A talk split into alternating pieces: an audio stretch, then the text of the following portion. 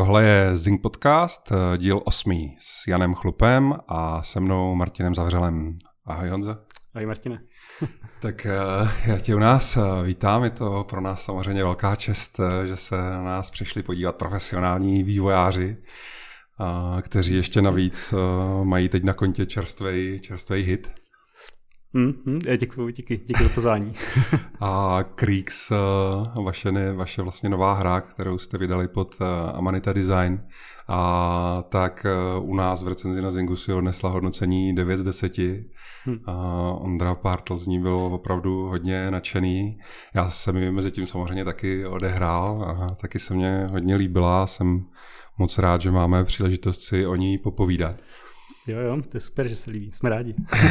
a asi není jako lepší téma, jak možná jak začít, než uh, nechat tě trochu se představit uh, vlastně takový to, jako že jakou, jaký jsi musel utrpět vzdělání, abys mohl skončit s kariérou herního vývojáře, jak to celý bylo ten tvůj příběh. Ty jo, o, tak jo, no tak já jsem vlastně studoval na Akademii výtvarných umění, prostě klasicky malbu a měl jsem účast takový přestupy různě k něčemu víc intermediálnímu nebo k novomediálnímu, to mě zajímalo.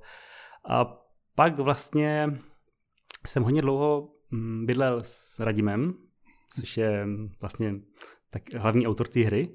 A eh, Radim se rozhodl, že na svou diplomku bude dělat prostě hru.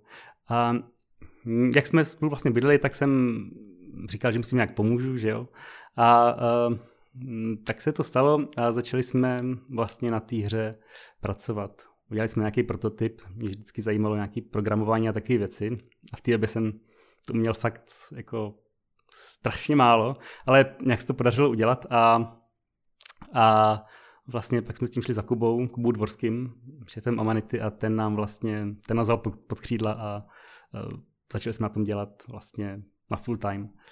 Takže to je takový krátký příběh, jak vlastně jsem se dostal k tomu, že dělám čečovou hru. Ale jinak, která hry mě zajímaly vždycky od malička už, možná. To jsem se právě chtěl zeptat, jak, jak, jestli jsi to měl, že jsi nejdřív maloval a pak jako takhle přišel k tomu to zužitkovat ve hrách, anebo nejdřív zhrál a pak začal zmalovat, nebo to bylo obozáno? No, to je zajímavý. No, oni mě rodiče pořád dávali do nějakých kroužků. a nechali mě třeba kreslit a já jsem vlastně k tomu neměl, jako měl jsem tomu nějaký vztah, ale Potom jsem nějak začal hrát King Quest a on vypadal vlastně pro mě hrozně dobře, mně se to hrozně líbilo a to nějak ve mně zbudilo i ten zájem prostě potom se té um, malbě věnovat víc a um, to nějak rozvinout. Tak jsem teda chodil do kroužku programování, ale uh, tam se programovalo tak 10 minut v Basicu a pak se tam prostě nosily diskety s hrama a ty se uh, kopírovaly na jiné diskety a pak se s tím chodilo domů. to bylo někdy v devadesátkách. No tyhle kroužky si samozřejmě taky pamatuju. A, jo, jo. Takže jsi to měl tak vlastně propletený, jakoby to opravdu od začátku i ty hry, i, i, i to malování v téhle kombinaci. Jo, jo, nějak to... No a pokud je teda přímo o Creeks, tak hmm. uh, já vím, že vy jste říkali různě v rozhovorech a tak dál, že jste tu hru dělali vlastně 6 let. No, 6, 7. Mě by právě zajímalo, jak to jako počítáte. Jestli to počítáte od toho, kdy to vlastně, kdy vznikla třeba ta diplomka, anebo ještě předtím, nebo tak, až někdy? Tak jestli je to od té doby, kdy vznikla diplomka, tak to je 8 let. Aha, aha. Potom jsme, tu hru jsme původně měli dělat jako jenom dva roky, dva, tři. To se prostě, to se jak nedalo zvládnout. My jsme hodně dlouho pracovali na tom, na tom konceptu, na tom, že jsme dolaďovali dramaturgii a takové věci v té hře. A No hrozně se to natáhlo, to je, až jsem byl překvapený, jak strašně dlouho to trvá, ale postupem času, když to člověk dělá pátý rok, tak vlastně tak trochu jako mm, už tak, tak vlastně už mm, to tolik nepočítá, nebo já nevím, jak to říct, prostě bylo to taky pomalejší. No, ve skutečnosti to mě jako velmi nahrál, protože jedna z věcí, o kterých já jsem se chtěl bavit, jak je uh, právě jak je ten vývoj her náročný, jo, že uh, spousta vlastně lidí, dokud opravdu se s tím nesetká, neskusí si něco udělat od uh, A do Z, tak jako vůbec netuší, a jaký je to, jak je to vyčerpávající, co všechno je potřeba udělat a jak dlouho to trvá. No. Jo, jo, ta naše představa jako lidí, kteří do toho vstupují úplně jako do čisté vody, byla prostě ty dva roky. I když, a to i když jsi řekl ty dva roky, tak já jsem si říkal vlastně, ty ale to je pěkně dlouho teda, protože jsem byl vždycky zvyklý dělat třeba nějakou výstavu a ta se dělá třeba měsíc, jo, a, mm, nebo na té škole se dělali klauzury, a se taky dělají třeba tři měsíce nebo nějakou dobu a i ty dva roky byly hodně a vlastně to, že to bylo celých osm let je prostě eh, asi normální, no, vlastně v tom herním vývoji. No já vlastně se v herním vývoji pohybuju taky jako, a, jako manažer a jedna z věcí, které neustále řešíme, tak je a, jakoby odhady, časový odhady. Hmm. Jak dlouho bude nějaká věc trvat, aby jsme ji mohli naplánovat prostě. Jasně, no. A je pravda, že jako odhad dva roky versus realita osm let, tak to už je, to už je jako solidní nárůst. No. Jo, jo, no, ono to, ono to nějak, ono to i pak nějak organicky trošku rostlo, trošku se to vlastně zvětšilo. Um, já jsem vlastně třeba tam dělal takový obrazy a ty vlastně jsem produkoval pořád, dokud se neřeklo, hele, už jich je asi dost vlastně. A teprve, když jsme to utnuli a já jsem se pak přesunul vlastně taky na co jsem dělal to pozadí a různé ty věci v té grafice. No to vlastně zase, to jsem taky chtěl říct, že určitě je něco jiného, kdybyste se rozhodli, že budete dělat nějakou jakoby takovou tu pixel art věc, a, co jsou teďka hrozně v modě, že jo. A, tak věřím, že možná by to třeba i za ty dva roky šlo. Ale když se člověk podívá na Creeks, a, tak Creeks je jako to jsou, to je to je celá ta hra je v podstatě jako oživlej obraz, jako tam je všechno, na co se člověk dívá, tak je ručně namalovaný, že jo? Jo, je, je právě, no je to, je to, kdyby člověk procházel nějakou ilustrovanou knížkou prostě a řešil tam nějaký puzzle. A to právě zajímavý třeba na začátku jsme dělali jedno to pozadí, tak nám trvalo vlastně měsíc, možná dokonce měsíc a půl, což tam je těch pozadí, dejme tomu přes 50, tak když si člověk spočítá, tak je to je to hrozně dlouhá doba a my jsme, a my jsme nakonec teda, že to bylo kreslený celý jakoby takovou gelovkou na papír, eh, na spoustu papíru, ty se potom skenovali, dávali se do počítače, že jo, pak se to nějak postprodukovalo, strašně dlouhý proces a někdy v polovině tady toho vývoje jsme si řekli, eh, že bychom to mohli zkusit dělat digitálně, takže jsme vlastně celý ten proces přenesli do počítače, vytvořili jsme si, udělali jsme si takové imitace těch eh, té gelovky, naskinovali jsme si nějaké textury, protože my jsme to vlastně původně jako rozmývali vodou všechno, jo, aby to mělo takovou pěknou patinu. A tím, že jsme to zdigitalizovali a přišel na takový nový postup, takový lepší workflow, tak, tak se nám to fakt vlastně docela urychlilo, bych řekl. No jako když to tak poslouchám, opravdu přemýšlím nad tím, že ta hra je výtvarně tak unikátní, že vás možná musí mrzet, že jste u toho jako nenatáčeli nějaký videodokument o tom, jak ta hra vznikala, ne? To, to jsem si říkal, že bylo dobrý, no, ale možná až moc pozdě. Jasný. Když bylo vlastně někdy skoro, když to bylo hotové. No já vím, že vy jste vlastně potom jestli třeba půl roku před dokončením té hry, tak jste se začali domlouvat eh, s X-Zone na nějakým tom artbooku a vlastně nakonec jo, z toho jo. vznikla celá jako speciální edice. Jo, to je super. Že určitě je možný nějaký takovýhle vyloženě, já nevím, jak to nazvat, marketingový aktivity, prostě začít řešit aspoň nějakou fázi před tím dokončením tak uh, příště třeba si tam pustíte nějakého uh, novináře nebo někoho takového prostě, aby vám něco natočilo. Mně se hrozně líbí, ve světě existuje a teď nevím to jeho jakoby občanský jméno, ale je prostě mm-hmm. pán uh, angličan, který uh, má přezdívku Noclip uh, na YouTube a, a na internetech. Jasně. A on vlastně vyloženě to je jeho jako vášeň, že on objíždí prostě herní studia a točí videodokumenty. Jo, jo, jo.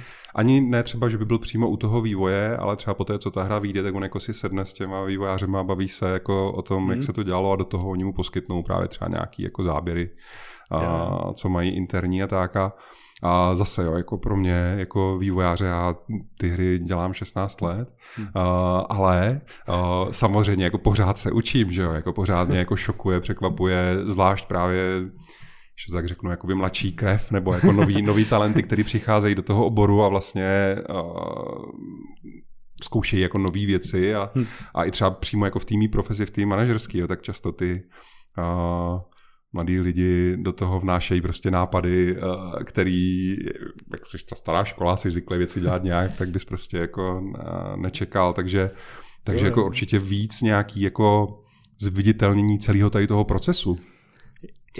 Já jsem si právě říkal, že, uh, že taky poučení pro příště, že by nebylo špatný prostě sem tam udělat nějakou fotku toho, jak je to prostě, jak je nějaký obrázek v procesu a tak, že teďka nějaký ty jako data nebo tyhle ty věci vlastně lovíme z různých fotek z mobilu a tak. Mm-hmm. Nebo, jo, tak jenom taky, to jsem si říkal, že by nebylo špatný někdy příště o tom přemýšlet. No někdy stačí, kdy, stačí, když v tom týmu je někdo, kdo má takový to, jak když já nevím, třeba maminky, když mají dítě, tak jako nafotějí strašně moc prostě věcí, tak herní vývojáři někdy stačí, když v tom studuje někdo takový, kdo prostě každá nová věc, co se udělá a, a no. tak dál, tak jako zdokumentuje a z toho se to potom...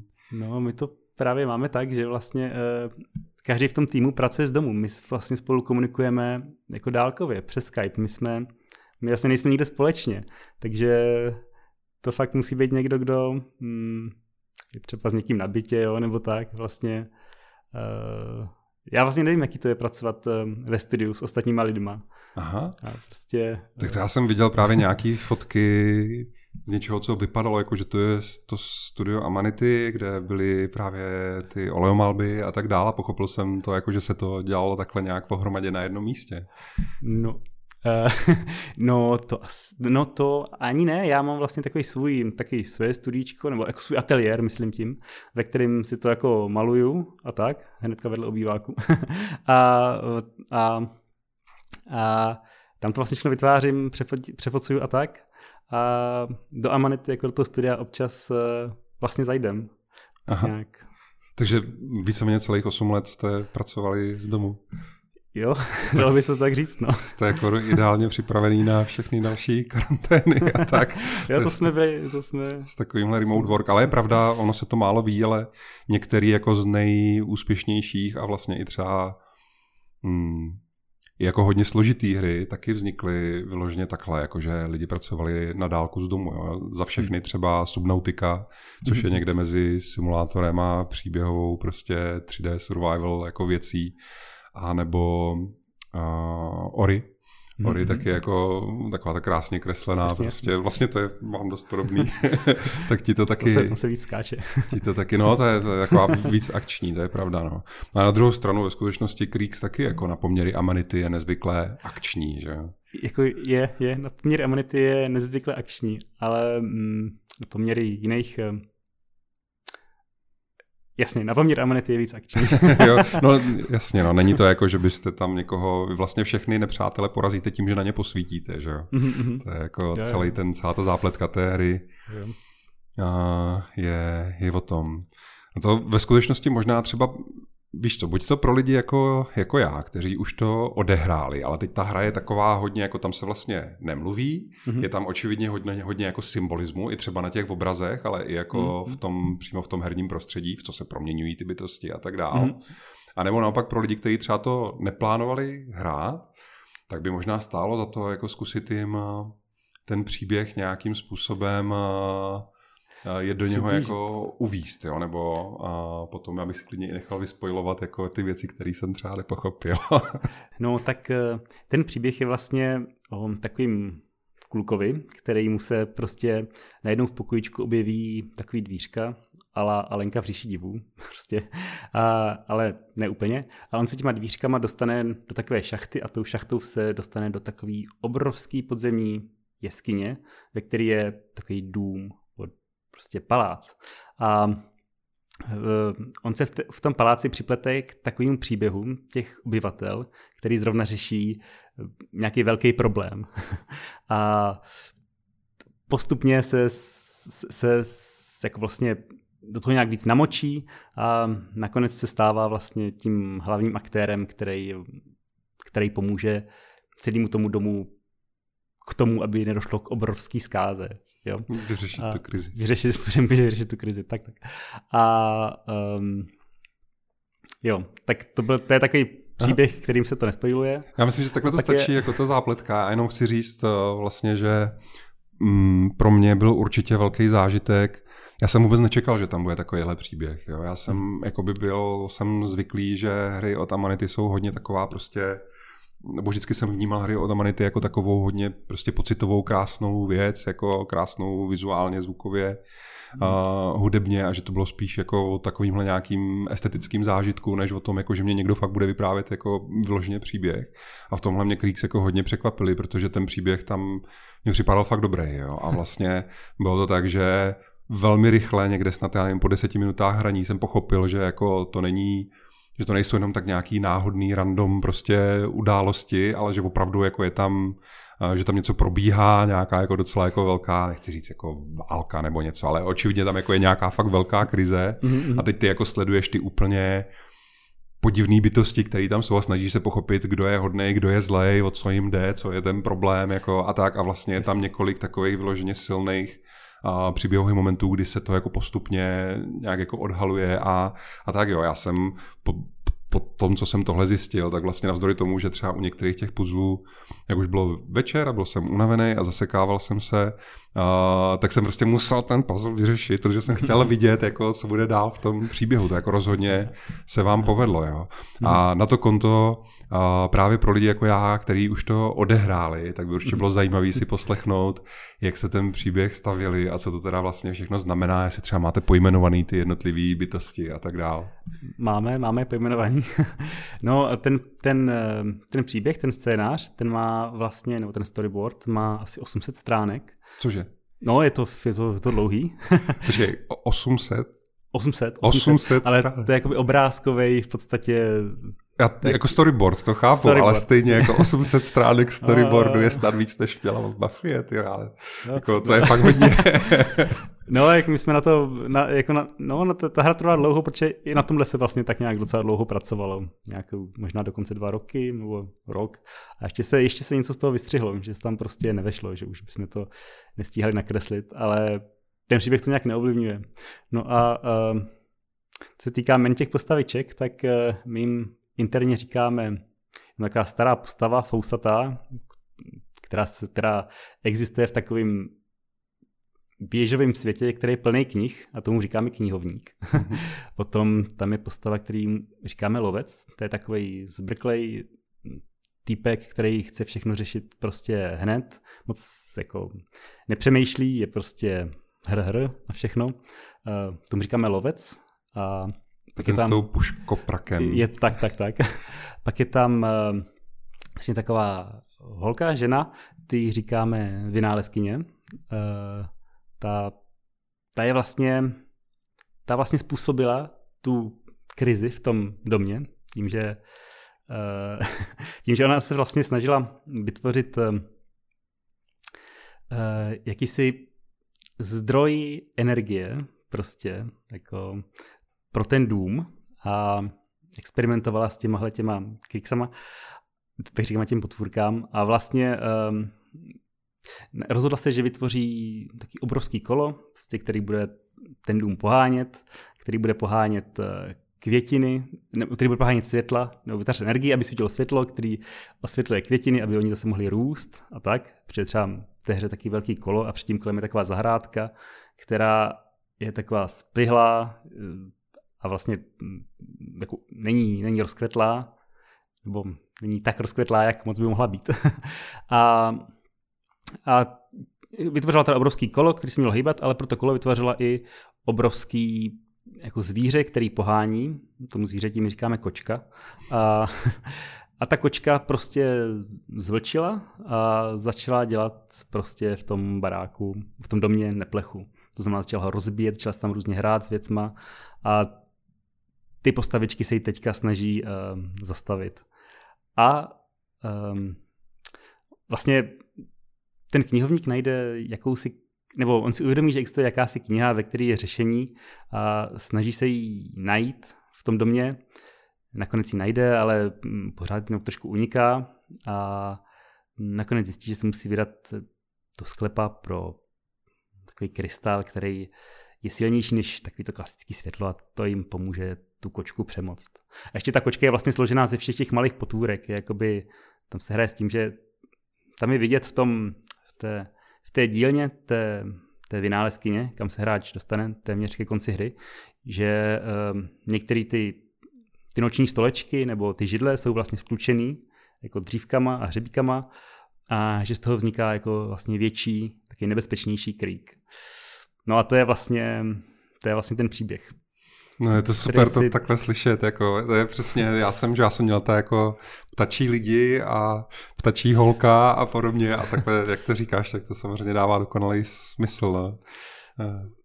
No. A kočka, která zvočila. Ale už jenom jako, když o tom, když o tom prostě takhle mluvíš, to je jako tak milý prostě, to je, to je jako hrozně dobře, že vlastně vznikají takhle vyloženě příjemný, pozitivní, fakt jako, um, já nevím, jak to, jak to úplně vystihnout, jo, ta atmosféra té hry uh, je hrozně, hrozně příjemná. Já prostě, víš co, jako profesionální recenzent, uh, tak uh, hraju strašně moc takových těch typických her, samozřejmě všemožných, já nevím co, prostě stříleček a jak to teďka je, prostě akční adventury a všechny tady tyhle ty věci a a jako sednout si k té Creeks eh, pro mě bylo jako to velmi takový očišťující zážitek, jako to víc, jak z toho bylo cítit jako určitou tu, hmm, jak to přesně pojímá, takovou tu, tu, tu českou historii nebo něco takového, že jako mi připadne, že ta estetika jako dýchá, jak, já nevím, ilustrace ke starým českým pohádkám nebo něco takového, že jako...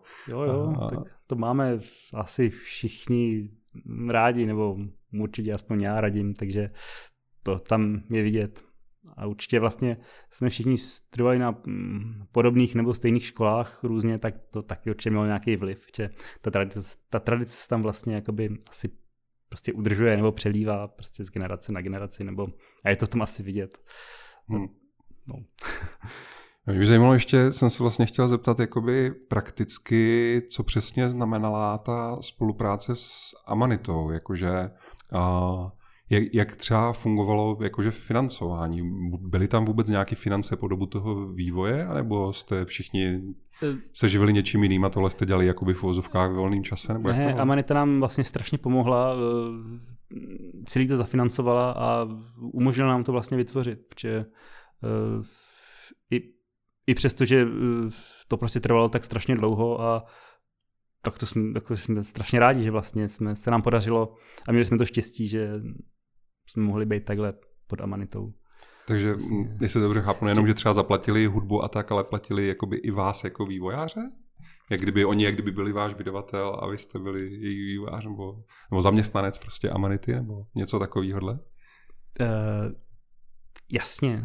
Jo. No, no ne, jakože já se, doufám, že to nejsou jako nějaký uh, nevhodné otázky, jakože mě, mě zajímá mě prostě, co to jako obnáší prostě a Amanita se nás ujala, jestli je to jenom... Jo, ne, všechno, jako všechno zafinancovala. Jo, jo, ten vývoj prostě jo, jo, vzali úplně. křídla jakoby po téhle stránce, protože mm-hmm. ve skutečnosti si myslím, že třeba pro začínající tvůrce by úplně jako v vozovkách stačilo, nebo už velký věc by byla jenom to, že jste měli jakoby ty feedbacky a to vedení prostě. Jo, to, a, to, to, to, to, to, jsme dostali a to bylo právě strašně super, že tomu strašně rozumí a dával nám strašně moc dobrých rad.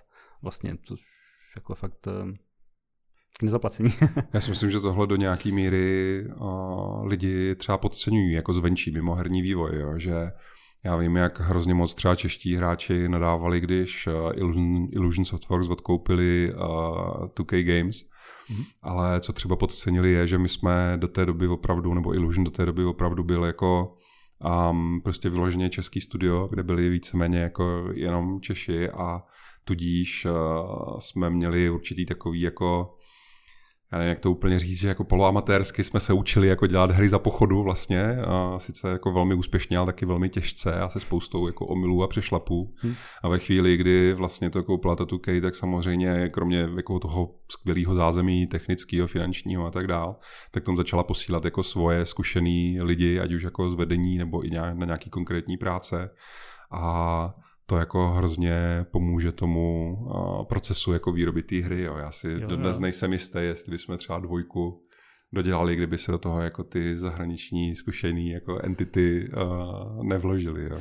No, já jako, my jsme byli tak nějak od začátku odhodlaný, že do toho jako půjdem, i když uh, prostě ať už cokoliv, ale tohle bylo skvělý. A vlastně teďka, když jsem viděl, když se blížil ten konec toho vývoje a jako jak strašně složitý je to vydat na nějaký platformě se všema těma uh, tou administrac, administrací a tak, tak to, to musí být pro někoho, kdo je, kdo je na vlastní pěst, prostě strašně náročný. Mm-hmm. Nebo aspoň mě tak připadalo, možná to tak není, ale mi to teda přišlo šílenství. No to, to jako nepochybně, to, na to vyloženě chceš někoho, kdo je zvyklý to dělat a ví, co je potřeba je. a má ty kontakty a, a všechny ty věci okolo. No. A na druhou stranu jako máme tady samozřejmě příběhy jako lidí, kteří se s tím poprali na vlastní triko, ale určitě to stálo pár vrásek a šedivých vlasů navíc. jasně, jasně. A ale ještě k tomu kreativnímu procesu jsem hmm. se chtěl zeptat, jak jste třeba řešili, že vy jste byli vlastně jako dva klíčoví tvůrci, ke kterým potom hmm. jste teda hmm. dostali další posily od Amanity, ale v jádru toho projektu jako od začátku jste byli prostě dva. Jak jste řešili, když jste na nějakou věc eh, měli jako protichudný názory? Prostě jeden to chtěl tak a druhý to chtěl onak. No, on v tomhle měl prostě hlavní slovo radím, takže my jsme byli domluvení, když je prostě, že byl nějaký konflikt, tak prostě to poslední slovo má on. Ale zase my spolu komunikujeme, takže vlastně většinou ty věci jako vykomunikováváme, takže se potom o tom prostě bavíme, jakoby, jo, říkáme si, proč je lepší tohle, nebo proč je lepší to udělat takhle a tak. Takže, ale jenom prostě v případě, že dojde k nějakému konfliktu, tak máme prostě jasně stanovený, jakoby, kdo udělá ten jako decision. Prostě. Což je vlastně docela důležitý. Někdo já se tak pamatuju, že na začátku toho vývoje to říkala, myslím, Radimova máma, že buď to, nebo někdo to říkal, já nevím přesně, ale že je prostě dobrý tady tohle mít, jakože, uh, že buď to musí být tři lidi, ale nebo prostě jeden, který to prostě rozhodne. To je zajímavý, jeden nebo tři. My jsme svýho času jsme měli něco v 2K, co se jmenovalo Tříhlavá sáň.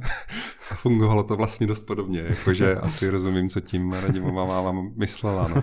doufám, že, doufám, že, jako, doufám, že, mi ne, že to tak bylo, já si ne, ne, ne, jako nešálí paměť, ale No ta myšlenka je rozhodně zajímavá, ale no, tak určitě, jo. určitě jsi tam měl třeba momenty, kdy ti na něčem opravdu záleželo a, a prostě musel, jako povedlo se ti někdy třeba protlačit něco, že jsi jako fakt přemluvil tu druhou stranu? Já, jako já, já si myslím, že jo, teďka si úplně neuvědomuji, jakoby, co to třeba bylo, ale jako někdy, jako ono totiž podle mě funguje i to, že když je ta věc třeba um, technicky nebo herně správně, tak my se tam ty lidi jakoby uh, jako zhodnou vlastně, jo, mhm. protože uh, um, a, tím se tak trošku jakoby jasnější, že ta věc jako dává smysl, protože když uh, když je to pak moc, když se na nemůžu dva lidi zhodnout, tak je to takový zvláštní. Ale mm, určitě byly nějakých jako chvíle, kdy jsem si říkal, že mám pravdu, ale takhle, my ještě vlastně v tom týmu nás bylo vlastně pět, takže uh, jsme se tom o to i často pobavili jakoby v tom jako širším kolektivu, takže tam každý vlastně přidal nějaký svůj názor a vlastně ono to pak nějak vykrystalizovalo jo, v tomhle tom. Takže mm, ale tak jsem si všiml, že je taková nebezpečná věc, když eh, někdo něco že to funguje tak, jako, jako taková lavina, když prostě že to že musí ty na, jako nějaký svůj nápad prosazovat opatrně, že třeba když je, něco řekne uh, a někdo řekne ne, to je blbost, tak ostatní mají tendenci prostě říct, no to je blbost, to je blbost, blbost. Ale když ten první řekne, jo, to je zajímavý, tak ostatní taky říkají, to je zajímavý. Nebo Možná to tak není, ale... No ne, tak určitě takovýho, je a bohužel se to děje kromě jiného třeba v, já nevím, diskuzích na uh, sociálních médiích a já nevím, v diskuzích, v komentářích na Zingu a, a všude možně, jako že to je ta stádová mentalita, že jo, nebo jako lidi to v sobě mají tak nějak zakořeněný, že je jednodušší a často jako příjemnější a víc jako a odměňující prostě svíst se jako se skupinou nebo s většinou, a než se snažit jako dělat vlnky, jo, zvlášť pokud eh, já nevím, ti na tom nějak extra nezáleží prostě a, a, a tak dále. Určitě na to jako spousta studií a hlavně teda máme jako spoustu pří, případů toho, no. Je to jako jeden z důvodů, proč třeba my, když jsme řešili, že já jako jsem měl to štěstí, že jsem hodně pracoval třeba s hodně taky jako vlastně zkušenýma vývojářema, tam je to tak, že všichni jsou to prostě silné osobnosti, nebo skoro všichni jsou to silné osobnosti a teď jako jedni jsou právě umělci, druzí jsou inženýři, mm-hmm. že jo, takže jako a, já nevím, přesvědčovat lidi v tom týmu je někdy opravdu jako náročný. Jo. Je to vlastně to jako vyžaduje docela dost nějaký jako uh, trpělivosti, odolnosti a možná i diplomacie. Jo. A to, co jsi teďka popsal, tak přesně já bych asi řešil tak, že uh, bych jako to neriskoval, že třeba ten nápad jako představím na nějaký velký poradě, kde jsou všichni, ale zkusil bych jako s každým z nich možná po jednom, to jako pravda, co si o tom myslí, aby se nestalo právě to, že někdo jako uh, to smete a ostatní řeknou, no jo, však má pravdu prostě. No. Je to, je to jako tohle je totiž taky, jo, tohle je třeba aspekt herního vývoje, o kterým se hmm. jako málo mluví, protože když máš nějaký někde, já nevím, ve světě oficiální rozhovory prostě, uh, nějakýho, nevím co, světového magazínu s nějakým světovým vývářem o nějaký prostě strašně drahý hře, tak samozřejmě se a nedokážou o těchto věcech bavit, ale přitom hmm. mezi náma dvouma jako vývojářema prostě tohle jsou jako věci, které jsou strašně důležité, jako proto vydržet třeba 8 let, jako dělat s někým prostě hru tak umět se jako domluvit, umět jako vyjednávat, umět najít tu společnou jako cestu. Jo, jo, to je určitě je, důležitý, no. je jako strašlivě, strašlivě důležitý, no. A na to konto možná teda se zeptám ještě na jednu uh, věc, protože jak právě ta hra je taková jako krásná a milá a vlastně i všechno, co ty říkáš, tak zní jako hrozně příjemně. Takhle určitě s tomu musí mít nějaký fáze jako takový ty ponorky, kdy prostě uh, se ti vyloženě nechtělo už prostě s těma lidma něco rozebírat a řešit a, a, a tak dále. Nebo to vůbec nenastalo za těch 8 let? No někdy, jako někdy asi jo, ale tak třeba s tím radím, my jsme dlouhodobí mm, kámoši už od střední vlastně, bo jsme z Brna původně. A s ostatníma um, to bylo taky v pohodě. A když jako teda došlo k nějaký ty ponorce, tak ono se dá prostě přečkat ten hovor na tom Skypeu, pak ho vypnout a pak se jít třeba vysvěřit do kuchyně, nebo já nevím, ale to nebylo nějak častý tohleto. To je pravda, tohle to jako uh, mně se dělo taky a sledoval jsem to i na dalších lidech v uh, týmu, že uh, hodně pomáhá, když na něco člověk narazí, a tak dát si jako prostor vychladnout prostě, nesnažit se to jako hnedka nějak jako řešit nebo něco, že jo, většinou my jsme třeba byli schopní se jako pohádat uh, třeba docela hodně o něčem a pak jako druhý den ale přijdeš a už jsi úplně vyklidněný a jdeš řešit jako tak, jak to teda uděláme prostě a tak.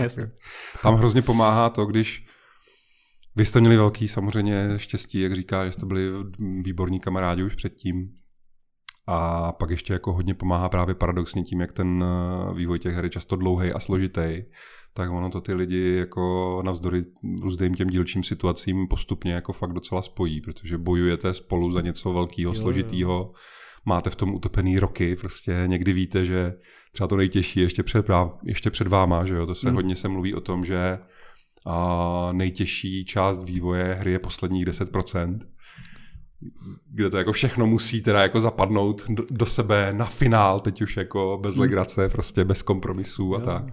No, mně dokonce možná přišlo takový to nejtěžší období někdy uprostřed té hry, kdy prostě člověk věděl, jak dlouho to ještě bude trvat, aby tam dostal všechen ten obsah, který jsme vlastně chtěli a, a věděl, že se to nedá nijak, že to není možné nějak urychlit, že to prostě že to nejde, že to prostě bude trvat ještě tři roky a není, není, to, není možnost prostě to nějak změnit, ale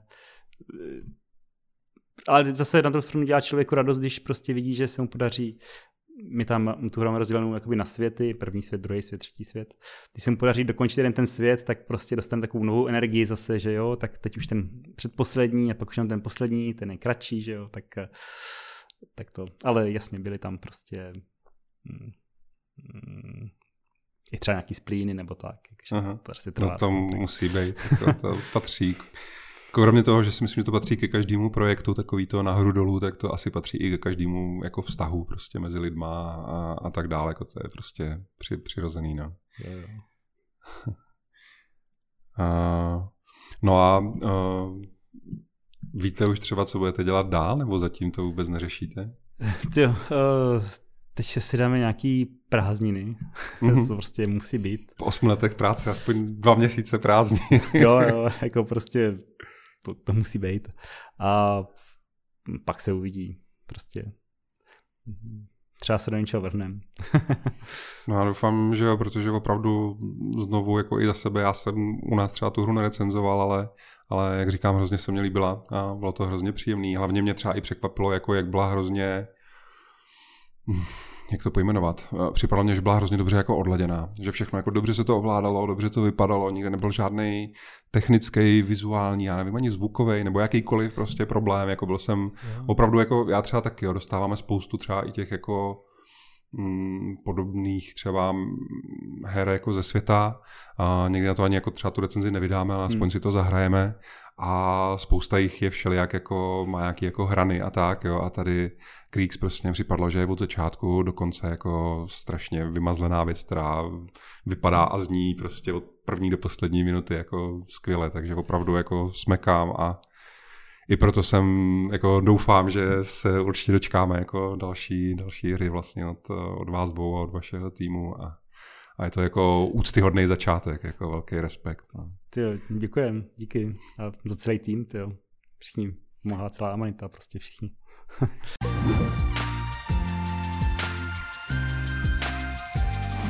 No a já tady dneska mám i PR manažera z Amanity, Lukáše Kunce. Ahoj Lukáši. Ahoj Martine. A mm, aby jsme si mohli teda popovídat trochu víc o Amanitě a jako o celku a o vaší současnosti a budoucnosti mm. a tak vůbec. A možná zase nejzajímavější by bylo tě nějak uvést, abys řekl, jaký zutrpěl vzdělání, že jsi skončil jako herní vývojář a jak byla ta tvoje cesta vlastně do Amanity a tak dále. Tak já jsem utrpěl takový vzdělání, že jsem po Gimplu eh, přišel do Prahy na ČVUT studovat, vydržel jsem tam rok a pak jsem utekl. A já jsem měl tu výhodu, nebo to štěstí spíš, že jsem už nějak od střední vlastně psal pro nějaký webový magazíny, potom vlastně i pro level nějakou dobu a tím jsem se vlastně dostal do nějakých PR agentur a z těch PR agentur vedla potom cesta do Amanity vlastně velmi um, jednoduše a taky zase velmi šťastnou náhodou, kdy Amanita najednou hledala nějakého člověka, který by se jim právě staral o nějaký marketingové věci, třeba produkci, nějaký support a tak dále. Byl inzerát v nějaké té uh, facebookové skupiny developerské československé a pamatuju si, že mi to vlastně dohodil kamarád Jarda Méval, který v té skupině byl, já tehdy ještě ne teda.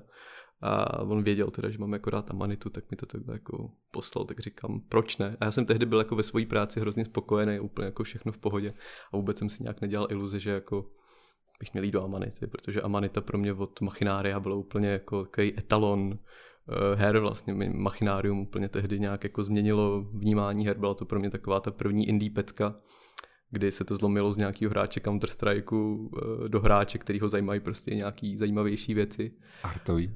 Artový, artový, samozřejmě taky hudba, to Fulexovo soundtrack k Machináriu, to je dodnes prostě jedna z mých největších hudebních srdcovek. A takhle vlastně vznikla ta spolupráce, zašli jsme spolu párkrát na oběd a plátli jsme si. A od té doby tam jsem a starám se uh, o nějaký PR primárně, to byla taková jako moje expertíza, dejme tomu, protože jsem dělal vlastně PR agenturách pro různý technologické klienty. A pak jsem to dostal taky na starost nějaký sociální sítě a postupem času třeba právě teďka na Creeksech uh, jsem přijal roli spíš takového trošku produkčního maličko a potom v té závěrečné fázi to byl taky release manager, no, protože my jsme to vlastně vydávali na spoustu platform, že jo. Kromě toho našeho tradičního PC tam byl ještě teda Apple Arcade, což znamená najednou macOS, tvOS, iOS a k tomu ještě tři konzole, uh, Switch, Xbox PS4 a my jsme třeba jako vydali nějakou hru na všechny tyhle platformy už třeba někdy v minulosti, ale vždycky to bylo nějak odděleně. Teďka najednou jsme to jako dělali všechno dohromady, byť teda ten arcade byl nějaký dva dny předem, ne teda ne dva dny, dva týdny předem a potom ten launch na ty PC konzole byl v jeden den, takže to byl docela zápřah, ale myslím, že jsme si tu jízdu všichni užili do určitý míry. No, já, oh, kde začít? No, rozhodně uh, je, připomněl mě, že ten český uh, rybníček je prostě malý, nebo ten hmm. herní český rybníček je malý a opravdu jako uh, každý zná každýho. Jako, a to je ve skutečnosti jako super, že jo? Hmm. To je jako uh, je dost, dost příjemný většinu času. A Plus jako pak ten celý ten příběh vlastně z herního novináře, herním vývojářem a taky mě taky, to máme něco společného, jo, jo, že jo. že já po té, co jsem začal na Doupěti, tak si mě vlastně vyhlídl Petr Vochaska pro Illusion mm. a, a, a tak dál. A ono to jako ve skutečnosti asi docela dobrá průprava jako pro, pro PR, jo? že vlastně jako ten novinář neustále seš bombardovaný mhm. nějakýma mm e-mailama, kde ti nabízejí, právě snaží si ti vysvětlit, proč zrovna ta jejich hra je nejlepší a měl bys ji jako zrecenzovat co mhm. nejlíp a, a tak dále. A vlastně pak třeba tě zvou i na ty akce, že se podíváš jako do těch studií a, a navnímáš si, jako jakým mm-hmm. způsobem a co se snaží prezentovat na těch projektech i na těch týmech a tak. Jo, ono je skvělý znát vlastně obě strany toho prostředí, mm-hmm. nebo tady tý, já nevím, disciplíny, si to tak můžu říct, že víš tak nějak, jako jak ty novináři pracují, jak fungují, co třeba chtějí, co nechtějí, když se to samozřejmě pořád jako nějak mění v čase. A to to třeba platilo před nějakýma pěti, šesti lety, když jsem v tom byl tak nějak aktivní, tak už třeba teďka nemusí úplně stoprocentně platit ale každopádně tak nějak jako tušíš a není to prostě pro tebe nějaká cizí vesnice a nemusíš úplně hádat třeba, jako co ten novinář by po tobě zhruba mohl chtít. Takže to je, to je velká výhoda. No rozhodně, no tak já jsem jako mnoho let jsem jezdil na E3 i na Gamescom Doufám, že to ještě někdy pojedu, že ještě někdy nějaký budou, že se to jde přepne do těch digitálních eventů, protože ve skutečnosti je hrozně právě příjemný jako potkávat se s těmi lidmi, co mm. jako rok neviděl z oboru, co člověk rok neviděl, tak prostě a znovu potkat. Zrovna v tom Gamescomu je to taková mm. tradice, že tam většina Čechů skončí v té jedné hospodě u Švejka, jo. že jo, tam na břehu u řeky, takže se tam jako uh, docela dobře potkáváme a na té E3 zase třeba tam bylo pro mě hrozně vidět, já, když člověk šel na nějakou takovou tu, že jako nějaký vývářský studio měl večer nějakou party, nebo mm. já si třeba pamatuju, když Nintendo udělalo, že večer udělali soukromý koncert Black Eyed Peas, takovýhle akce, tak tam zase bylo vidět, jak právě třeba i v té Americe ty lidi z toho herního průmyslu a zase nejenom vývojáři, ale i novináři, jak, jako se, jako jak se znají, jak se tam mhm. potkávali ty starý známí a taky to tam jako byly stejný příběhy, jo, kde se někdo začal jako, já třeba mm, sledoval jsem mýho oblíbeného stříhače videí na IGN, nebo já nevím, jak to mají pojmenovaný tu funkci, prostě člověka, který zpracovával jako Jasně. video recenze a tak. A vlastně po té, co to několik let dělal, natáčeli nějaké jejich podcasty a podobně a byl v tom jako fakt dobrý.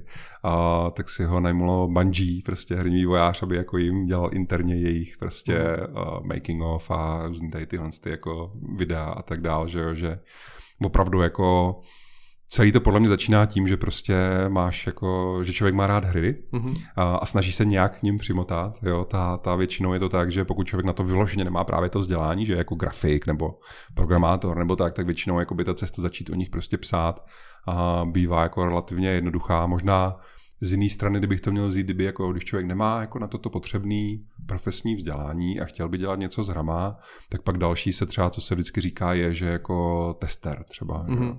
ve, ve vývoji, že jako dobrá nástupní a nástupní pozice. Tam je jenom možná důležité si připomenout, pokud někdo třeba z mladých hra, čtenářů, diváků, posluchačů Zingu uh, bych chtěl jako jít dělat do herní vývojářiny jako testera, že to jako opravdu to není, tak jak někdy se říká, že jako ty lidi tam teda si hrají tu hru celý no den.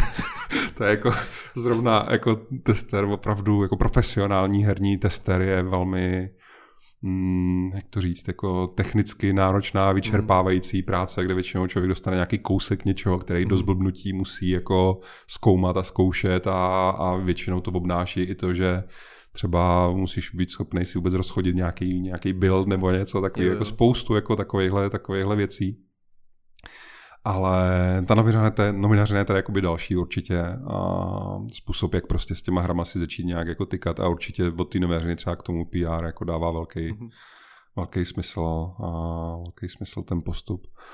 A ty jsi tam mluvil o těch platformách vlastně, na kterých eh, jste byli, Creeks vlastně vyšlo na strašně moc platform, to je mhm. jako úctyhodný. Jo. Já vím, že vy jste někde zmiňovali, že, že vy jste samozřejmě na počítači, mm-hmm. jste na uh, všech třech konzolích, říkám to dobře, to uh, jste na mobilech, jste vlastně na všem, na čem se dají hrát hry.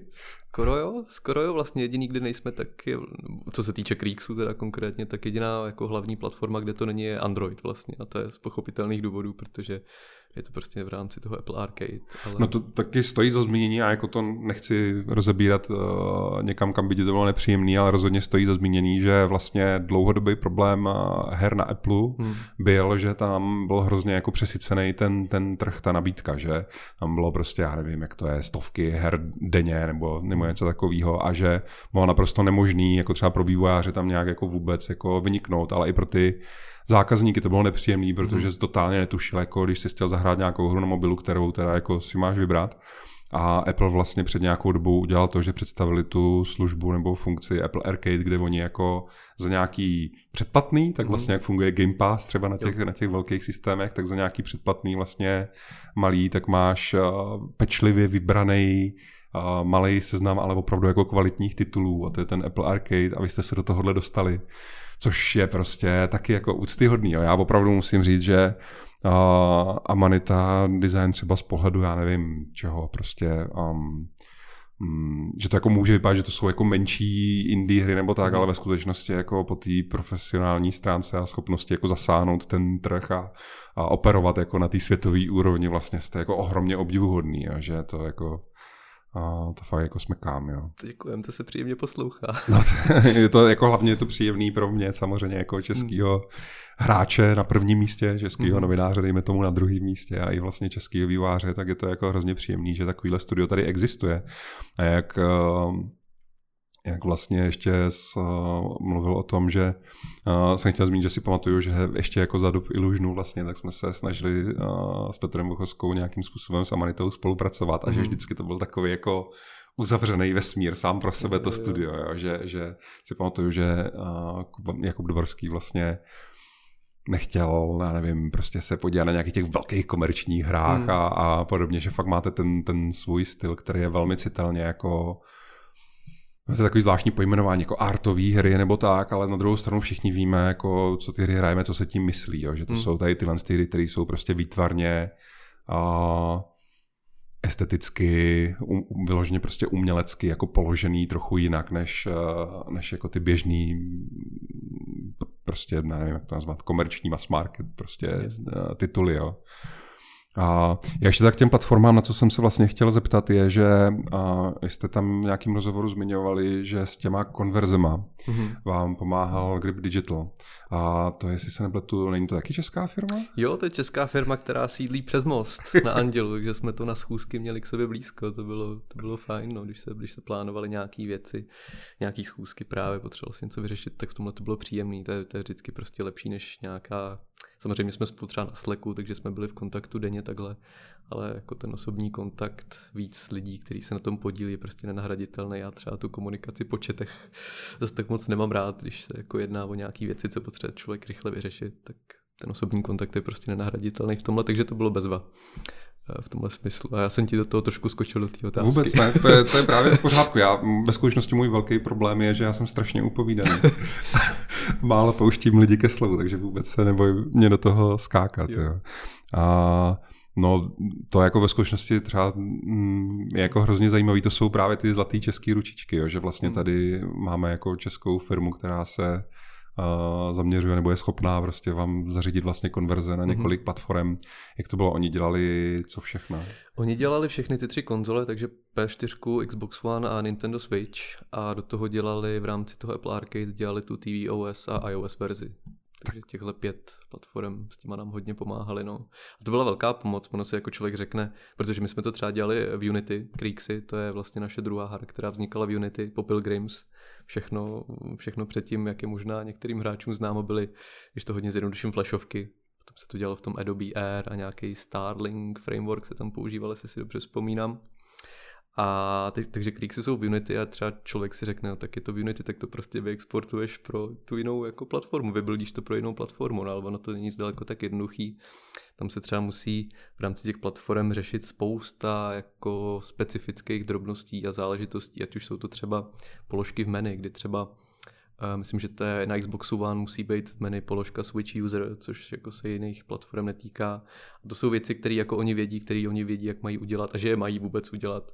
A to my jako studio, který s těma konzolema zase tak velkou zkušenost nemá, tak jsme jako hodně ocenili, no, že tomhle oni věděli, dokázali nám poradit a potom to hlavně teda připravit. No, je to, je to jako paráda, jakože já jsem zmiňoval před chvílí, že ta hra působí velmi uhlazeně vlastně a je jako prostě produkčně to je jako perfektně zvládnutý, nejenom výtvarně, ale i jako vyloženě ten produkt jako, jako takový je, je v výborném stavu a opravdu znovu jako smekám. No. A možná dá se nějak jako mluvit eh, v téhle fázi už o tom, jak je to úspěšný, třeba nebo nějak jako aspoň poměrově naznačit platformy nebo něco? Tak hodně obecně, když to řeknu, tak jako poměrově, protože ještě brzo, to vyšlo nějaký dva, dva týdny zpátky, uh, tak se dá říct, že, že to je třeba podobně úspěšný jako Samorost trojka. Um, může se třeba, ne, nebo já nevím, um, já jsem u toho launche Samorostu trojky nebyl, ale je, je pravda třeba, že ta situace byla tehdy jiná jo, na tom trhu a vůbec jako situace okolo vydání té hry byla jiná. Prostě byl rok 2016 a vycházelo to jenom na PC. Te, teďka Creeksy vycházejí v roce 2020 a ten trh je prostě, jsou to jenom čtyři roky, ale ten trh je prostě diametrálně odlišný. Jo. Už jenom třeba ty předplatný, co udělali s tím prodejem běžných her.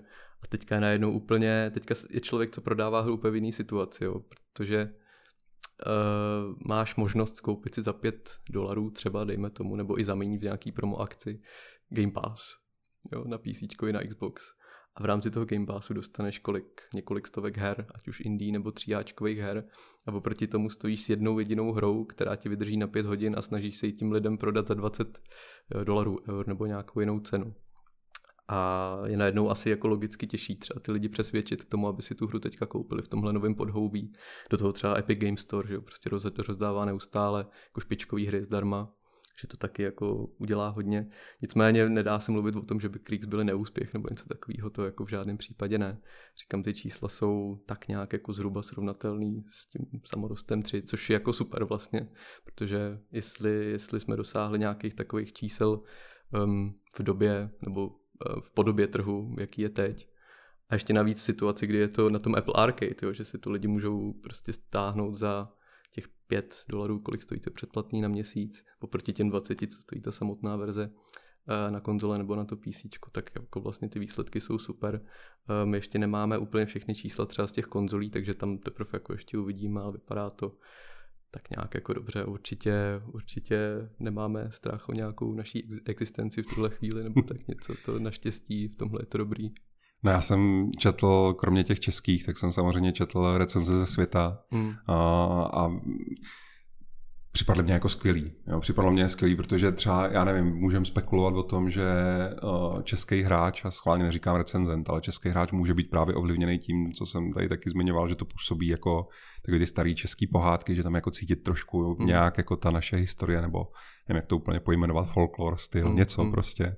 A, a říkal jsem si, jestli jako v tom zahraničí a, a ty lidi úplně volinut prostě, jestli to jako bude taky působit mm. jako tak dobře a připadlo mě z těch recenzí, že často to na ně působilo třeba i líp, nebo jako Ona, ta hra u nás jako sklidila skvělé známky mm. a ve světě taky, takže prostě jako na všechny, kdo jako té hře, podle mě, když se o té hře jako dozvíš a dáš jí šanci, tak ona tě jako moc nemá šan, tak ona tě jako nesklame.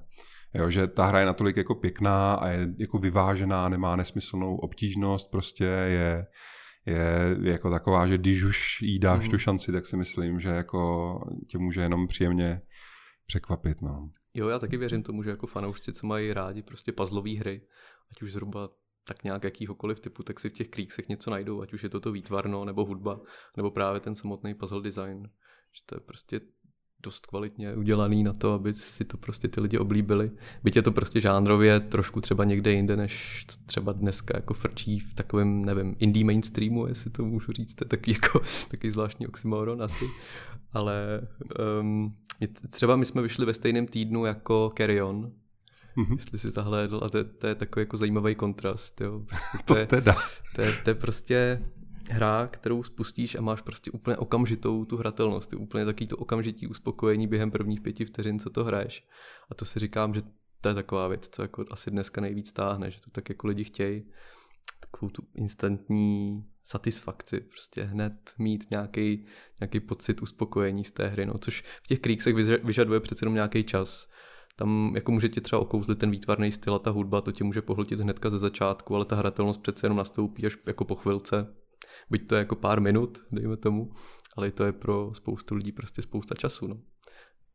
No je pravda, že ten Karion jako nejvýstižnější věta, co jsem o té hře slyšel, já jsem ji teda dohrál, hmm. ale abych nevydával za svoje citáty něco, co jsem jako někde slyšel nebo četl, tak něk, jeden vlastně z těch zahraničních novinářů o tom řekl, že jenom se jako pohnout, jenom jako doslova jenom hmm. jako cuknout páčkou prostě jo, jo. pro pohyb v té hře a ta tvoje příšera, protože to je hra, kde ovládáš příšeru, která žere hmm. lidi, tak jenom pohnout páčkou v té hře a ta tvoje příšera se prostě přilepí z jedné stěny na druhou, protože ona se tak jako hýbe, že se lepí prostě po těch stěnách. Jo, jo.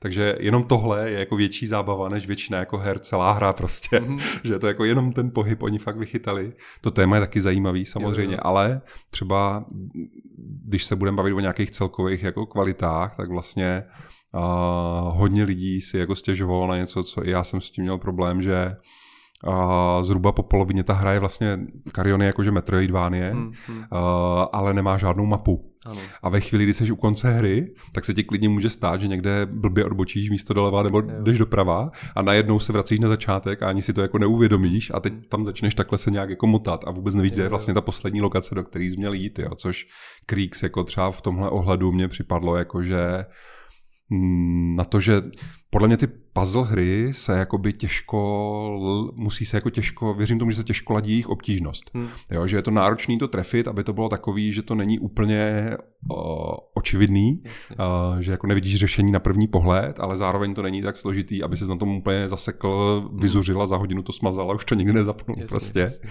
A tam mě připadlo, že jako celková právě ta hratelnost a rovnováha obtížnosti a všechny tady tyhle ty věci, přehlednost toho jako světa, odkud kam jdeš a tak, to všechno jako výborně fungovalo. Ta hra je prostě opravdu jako na to, že to vlastně dělali jakoby noví tvůrci, mm. že jo, nový jako subtým a Amanity a tak, tak je to jako neskutečně vypilovaný, jako opravdu i po téhle po stránce. No.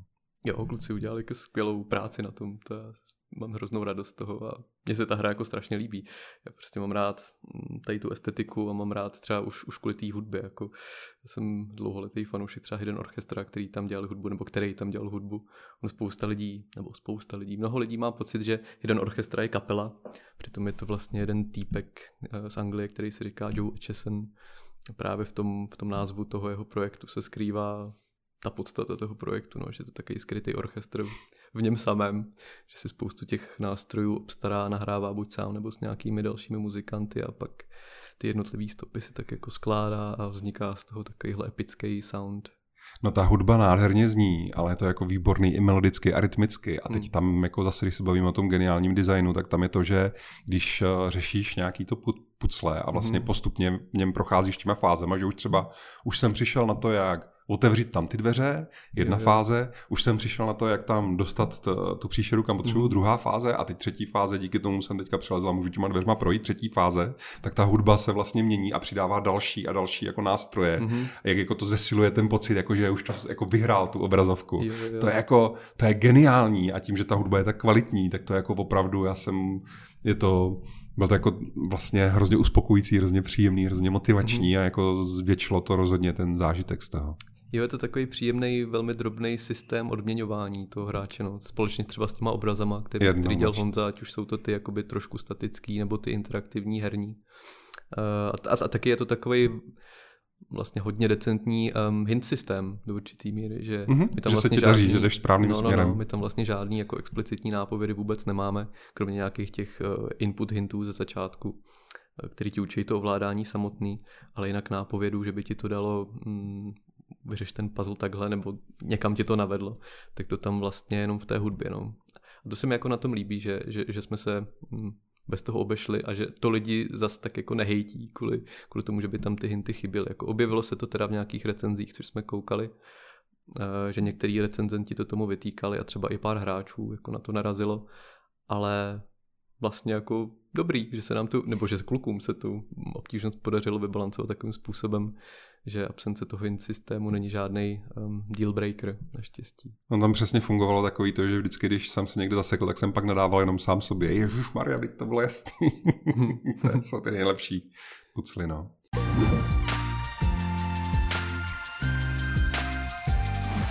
No a je teda velká pravda, uh, už jsme to dneska říkali, že Creeks uh, fungují hodně jako vyloženě moderní uh, hra, jako ve smyslu toho, že teda to normálně ovládáš jako přímo pohyb svý postavy a vlastně je to napůl hopsačka, kde jako musíš si načasovat, jako když se někam rozběhneš, kdy tam skočíš, že? tam mm. jsou mhm. takový ty momenty, kdy ty já si pamatuju, jeden z mých největších zákysů byl to fakt jako, tohle byl můj, můj, já nevím, jak to nazvat prostě, uh, moje zkouška ohněm, tak tam poměrně brzo na začátku, tak tam je jako moment, kdy aby ti vyšlo časování toho, že se potřebuješ dostat k tlačítku, prostě než tam doběhne nějaký mm. monstrum a tak dál, tak jako to řešení bylo nejenom, že jsi musel jít správnou trasu, ale musel z vyloženě jakoby běžet, že ty můžeš jakože... Jo, jo, jo, jo. Musel vyloženě jakože... Ne, počkej, ne, ne, že ty jsi musel běžet, sorry. Bylo to tak, že uh, ty jsi musel vyprovokovat to monstrum, aby se rozběhlo a jakoby naučit se tu rychlost jeho běhu, aby mm-hmm. ve správnou chvíli ono proběhlo prostě po jedním tlačítku mm-hmm. a ty mhm. jsi jako použil to druhý. že tam byla takováhle věc a tam jde o to, že když to takhle řekneš, tak je to jako jasný, je to o tom časování, ale když do té místnosti přijdeš, tak si myslíš, že to je jako o tom, nenapadne tě, že ten trik je v časování, jako řešíš, jako že musím nějak jinak do nějaký jiný polohy to dostat, to nevychází, proč to nevychází mm. prostě, jo? Že, že to jsou takový ty, jsou to jako, fakt ty pucle jsou prostě dobře postavený, je to takový ten, takový ten, že tam máš ty heuréka momenty, který samozřejmě pro toho hráče jsou hrozně jako motivující, ale o čem jsem chtěl mluvit je něco jiného, že teda je to fakt vyloženě taková moderní hra prostě, která se skvěle hraje na ovladači, já jsem to hrál na počítači, ale s Xbox ovladačem mm-hmm. a právě, že jsem měl pocit, že hraju normálně prostě moderní konzolovou hru. A tak to je jako pro Amanitu velký, velká jako změna, že jo, oproti vlastně těm, těm předchozím titulům. Jo, je to přesně jak říkáš, vlastně to je úplně první Amanití hra, která není klikací adventura. Maličko to jako na, mm, načali Pilgrims, už se dá jako říct, ale pořád jako vlastně ten, ten základ tam byl v tom, že držíš myš a přetahuješ kartičky a klikáš do obrazovky, takže to byl takový hybrid třeba nějaký jako karetní hry maličko, respektive adventury s karetníma prvkama, že bych to měl úplně zjednodušit. A Creeksy už jsou opravdu prostě stavěný pro, pro moderní ovládání tím gamepadem, který jako za mě osobně je třeba jako nesrovnatelně pohodlnější než, než myš a klávesnice. Já se svým karpálním tunelem jako se myši vyhejbám jak čert kříži, takže jako velmi oceňuju, že, že se to dá hrát na tom gamepadu takhle pohodlně. A vypadá to, že to oceňují i hráči. Samozřejmě se najdou i tací, kteří třeba očekávali další klikací adventuru, protože Amanita prostě to je takový, um, nechci říct trademark, to je, to je nesmysl, ale prostě Amanita je známá svýma klikacíma adventurama, ozvlášť machináriem. Prostě když už se řekne Amanita, tak si většina lidí vybaví právě to machinárium. A tohle je prostě, co se týče hratelnosti a celkový tý flow, přece jenom trošičku jinačí to machinárium je takový, že se v tom člověk ztratí, ať už chce nebo nechce, bych řekl. A pak ti to může být příjemný nebo nepříjemný, to už je pak asi jako na každém. Ale v těch kríksech prostě vždycky máš jeden ten puzzle před sebou a neřešíš, jako jestli si třeba někde něco zapomněl nebo nezapomněl, nebo jestli máš jít jinam, prostě je to takový um, lineárnější um, v těch pozitivních konotacích, bych, bych řekl, než třeba ty předchozí naše hry. No a je to teda třeba tak, že to je začátek jako, uh, nevím jak to pojmenovat, nový éry, druhý fáze prostě pro Amanitu, kdy začne jako, kdy upustíte od toho že bychom začali dělat jenom puzzle plošinovky teďka. No, takhle jsem to úplně nemyslel. Spíš jako, že váš trademark opravdu bylo jako to klikání tou myší. Hmm. To vždycky hodně připomínalo vlastně, já nevím, jestli to přímo je ten žánr, ale prostě hidden object hry, jako kde je to o tom si jako něčeho všimnout a, hmm. a, a nakliknout to. A jestli je to třeba tak, že i vlastně hlavní šéf, že jo, Jakub, jestli třeba uh, řekl, jo, to je prostě fakt dobrý, zkusíme se soustředit víc jako tímhle směrem, anebo jestli je to naopak, že a teď o to víc chcete udělat zase tu, tu, ten, tu hru v tom původním stylu. Uh, no my třeba v tuhle chvíli máme další dva projekty v aktivním vývoji, už takovým jako relativně pokročilým. Jedna z nich je právě ta hororovka od Jary Plachýho, autora Botanikuly a Chuchla. to uh, trochu změna žádnou. to, to, my jsme to teda ještě neoznámili, šetříme si to. Um, já se na to třeba osobně hrozně těším, protože to je totální jako úlet. Nejvíc se těším na reakce třeba maminek, který amanití hry kupovali svým dětem a teďka přijde tahle věc. Jsem velmi zvědavý, jako, jaká na to bude odezva, protože je to fakt úlet. Prostě si Chuchel byl taková jako smršť mm, forků a legrace pro každýho, tak tohle je smršť přesně z toho jako opačného mm, spektra, takže spíš taky jako nechutnosti. A, a tak, ale zároveň je to takový hodně járovský, bych řekl, že si to drží takovou tu jeho mm, absurdní rovinu a jako je tam samozřejmě i humor v tom zapojený, jako, ale v trošku jiných konotacích, než jsme to byli zvyklí třeba u toho chuchla, kde je to všechno jako rostomilý. Byť tam jsou taky třeba momenty, které jsou jako maličko odvážnější, trošku ujetější. A ta, eh, to jsem malem prozradil název. Ale tahle hra, eh, tahle hra je v tomhle jako daleko odvážnější a ta se fakt jako neštítí skoro ničeho. A o té asi ještě nemůžu nic moc prozrazovat, nicméně um, řeknu tak jako neurčitě, že jako určitě neopouštíme tenhle um, až, až trademark, jak si to označil, to, ty klikací adventury, ale zároveň se snažíme um, jít naproti trošičku nějakému tomu, tomu pohodlí. Uh, přece jen na těch konzolích klikací adventury nejsou jako dobře ovladatelný. Já si moc nevybavím uh, případů nebo nějakých titulů, který by byly jako fakt dobře udělaný, uh, co se týče konzolového ovládání. Třeba Thimbleweed Park nebyl úplně špatný, to bylo docela fajn, ale jinak jako vždycky to bude taky jako ježdění kurzorem eh, pomocí joysticku, což jako, hmm. jako no. jde to, ale nechceš to úplně zas tak moc. Tam je jako moc dobře vidět třeba v tom, zrovna v tom mým oblíbeným Destiny, kde oni jako mají spoustu meníček hmm. a tudíž teda mají jako kurzor, kterým se po těch meníčkách pohybuješ, ale ten kurzor je prostě velký kruh, že jo? Hmm. protože jako hold na té analogové páčce která sice je schopná rozeznat, já nevím, 300 stupňů tlaku a co si kde si prostě, tak ale jo, jo. nezvládneš to většinou jako tím prstem tak precizně prostě řešit, jako když jezdíš kurzorem myší, samozřejmě, jo, mm. tam mhm. Je to technicky jako úplně někde jinde, takže i pro ty adventury musí být jako těžký mít nějaký jako prst nebo šipku nebo něco jako precizního, co si hmm. přesně s tím najedeš na ty, na ty věci v té, vy máte, vždycky jste měli jako ty scény hodně detailní, že jo. Zrovna třeba u Kriegs jako úplně, znovu se vrátím k tomu, že to je tak neuvěřitelně nádherně jako prokreslený, že to je fakt jako co místnost, to prostě obraz, jako když pustra ještě navíc jsou tam ty skutečné obrazy, no mhm. prostě. Mm-hmm. To je opravdu něco, no. No, jako když řekne, že Amanita Design chystá horor, tak to je samozřejmě ultimátní teaser. To jako teď, teď jako mám milion otázek, na který bych se chtěl zeptat, jako, ale nebudu teda to z tebe páčit, když jste to ještě neoznámili a tak dál. Určitě jako, ať už tohle, nebo můžeš ještě mluvit o tom druhém projektu? Jo, ten druhý projekt, ten jsme taky ještě úplně oficiálně neodhalili, nicméně už se o něm mluvilo třeba v nějakých televizních reportážích, dokonce v dokumentu New Game od Aleše Brunslíka, který nevím, jestli jsi viděl nebo neviděl, který mapoval vývoj právě samorosta trojky, um, Space Engineers, potom tam bylo Ghost Theory od, od těch um, Dreadlocks, mám pocit, ještě jedna hra, Právě tahle. Fonopolis se jmenuje. A to je hra, která vzniká už taky vlastně docela dlouhou řádku let a ještě nějakou dobu vznikat bude, protože tam je docela eh, specifický a hodně časově náročný a extrémně pracný výrobní proces. Když to zjednoduším, tak vlastně skoro všechny asety v té hře vznikají tak, že se vyrobí nějaký kartonový model, který se namaluje, opatinuje, um, a naskenuje se, nebo vyfotí se a tyhle ty textury se potom využívají jako textury v Unity uh, na, na vyrobený 3D modely, uh, což je prostě šílený jako množství práce. Do toho se dělají třeba různý třeba particle animace, jako jsou nějaký ohýnky a třeba uh, dým z komína a podobné věci, tak se dělají na prostě na papír. Já tomu rád říkám analogový sprite sheety. a opravdu tam jsou na takovým pomuchlaným, uh, asi recyklovaným papíře, to bude recyklovaný papír, tak mají na tom udělaný prostě ty fáze jednotlivých těch plamenů a pak to prostě skládají a animujou. A byť je to jako šílený pracovní proces, tak ten výsledek je potom tak unikátní, že se to tak prostě dělá a jako, mně se to strašně jako líbí. No. To, má to takovej vypadá to prostě úplně jinak, než, než jakákoliv hra, co jsem kdy viděl vlastně. A byť je to od Amanity, tak to vlastně je takový 2,5D trošičku. Ta hra vlastně vzniká v Unity ve 3D engineu a prostě vzniká ve 3D.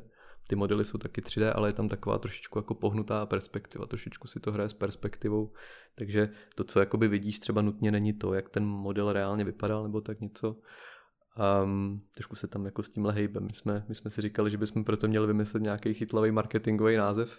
Ještě jsme se k tomu úplně nedostali, třeba to přijde. Takže celý ten, celý ten pracovní postup a ta technika je taková ono je to strašně pitomý slovo, ale unikátní. No tím spíš, jako to fakt chce ty making of od vás, no.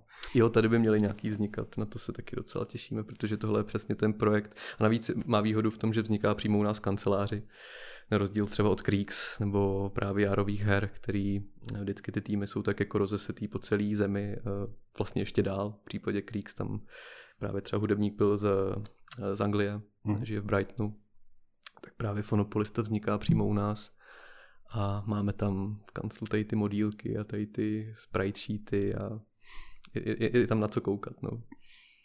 Ale kolik vlastně lidí teď dohromady pro Amanitu pracuje? To jsou, jestli to dobře počítám, tak to jsou tři týmy? Jo, těch lidí je zhruba, já se nikdy nepamatuju ten přesný počet, jestli je to 23, 25, něco takového. A jsme rozdělení na takovýhle jako týmy, kde si každý ten tým potom nezávisle pracuje na nějaký té svojí hře. A ty týmy jsou různě velký. Třeba ta Járová hra aktuální, ta hororovka, tak to dělají v zásadě dva lidi, on a programátor a do toho kapela dva. Takže čtyři dohromady, ale tu samotnou hru zkrátka takhle dělají ve dvou. Uh, Phonopolis to je pět, šest lidí, třeba Creeks bylo sedm, osm, no zhruba od těch, dejme tomu, tří do osmi lidí, no, jsou ty naše týmy přibližně. A děláte to, že si ty lidi navzájem půjčujete, když je potřeba, nebo jsou... Jo, tak trochu jo, jako třeba když jsme, když jsme dodělávali Creeksy, tak samozřejmě v tom finiši občas vyvstaly nějaký technický trable, který nikdo nečekal, a to je jako skvělý, no, že, že v rámci té firmy máme spoustu jako různých lidí s různou nějakou zkušeností a expertízou. Takže nám v tomhle třeba mohl pomoct uh, Tomáš uh, Matocha, který právě se podílí na, na Fonopolis tak nám vytrhl ten z paty, když jsme řešili jeden z technických problémů na Creeksech velmi nezištně. Tak to bylo skvělé a takový různý pomoci jako se eh, dostávalo z různých stran, takže jo, když, když je potřeba, tak si rádi pomůžeme. Děláte třeba, nevím, jednou ročně nějakou akci, chlastečku, kde se sejdete všech 25 lidí? Děláme, děláme takový podzimový srazy na chatě vždycky někde v horách, kde se skoro celý studio, až na pár výjimek, který třeba zrovna nemůžou, tak se tam sjedou i se svýma rodinama a dětma což je pro některé z nás, kteří ještě nejsou zvyklí na, na takový režim. Já se teď poměrně, poměrně náročný, ale jinak je to prostě skvělý setkání a zkoušíme tam ty svoje um, ne prototypy, ale prostě ty svoje jednotlivé projekty v těch různých fázích vývoje, dáváme si na to nějaký feedback a jak říkáš, popí se u toho pivo a lidi se dobře baví. No. no je to fakt jako znovu, prostě je to super, že v Česku existuje takovýhle studio, který se vlastně specializuje na artové hry a zvládne jich jako žonglovat několik zároveň, to je fakt super. A trochu mě to teda mimochodem připomíná, nevím, jak moc to třeba uh, hráči registrují, ale v Polsku před uh, pár rokama vzniklo něco hodně podobného v tom 11-bit Studios, který vlastně oni začali Myslím, že ta první hra bylo to This War of mhm, Mine, mm-hmm. uh, což byl jako obrovský úspěch a byla to taky taková, neřekl bych, že artová, ale rozhodně uh, jako jiná hra, citelně velmi jako jiná hra, protože to je jako o realistickým vlastně přežívání jakoby civilistů ve válečném mm-hmm. území jako v současné jakoby Evropě, že jo. Mm-hmm. Je to taková jako hodně těžký téma, který je v té hře velmi jako citlivě a kvalitně zpracovaný. Není to žádná prostě, já nevím co, není to žádná akčňárna, je to hmm. jako velmi vážná hra. A oni po té, co s tím měli ten obrovský úsměv, tak vlastně úspěch tak, tak založili uh, vyloženě vydavatelský studio, hmm. který se snaží vyhledávat uh, mladý talentovaný lidi, nebo mladý, prostě malý talentovaný týmy, uh, který dělají hry, který nějak jako ladí s tímhle, jo. takže hmm. vlastně pak měli ten Frostpunk, ten je jasně, taky, že jo, jako velmi podobný a téma měli ty Children of Morta, což taky je a taková jo, jako jo, jo. A, vážnější, ponuřejší prostě mm-hmm. věc. A je to jako super, že vznikají takovýhle, já nevím, jak to úplně pojmenovat, jo? jak kdyby prostě alternativní entity mm-hmm. na tom jako poli těch videoher, který se, který se jako citelně soustředí na něco, co je prostě jiný. Jo, a je to, má to třeba v tom vašem případě, to má jako vyloženě velmi jako citelný ty umělecký mhm. ambice, jo, že to je a zase, když se vrátím k tomu jako profesionální recenzent, který non-stop ti jako protíkají rukama všechny ty jako velký trháky, což jako je super, já je miluju, tak je hrozně příjemný jako potom a si udělat odbočku k takovýmhle, k takovýmhle věcem. No. Mm-hmm. Ale já se na obě dvě ty vaše hry i příští hru od Turců, Creeks od toho třetího týmu a tak dál hrozně moc těším a moc děkuji, že jste si s náma přišli popovídat. a doufám, že to není naposled. No. Já moc děkuji za pozvání, bylo to super. Díky.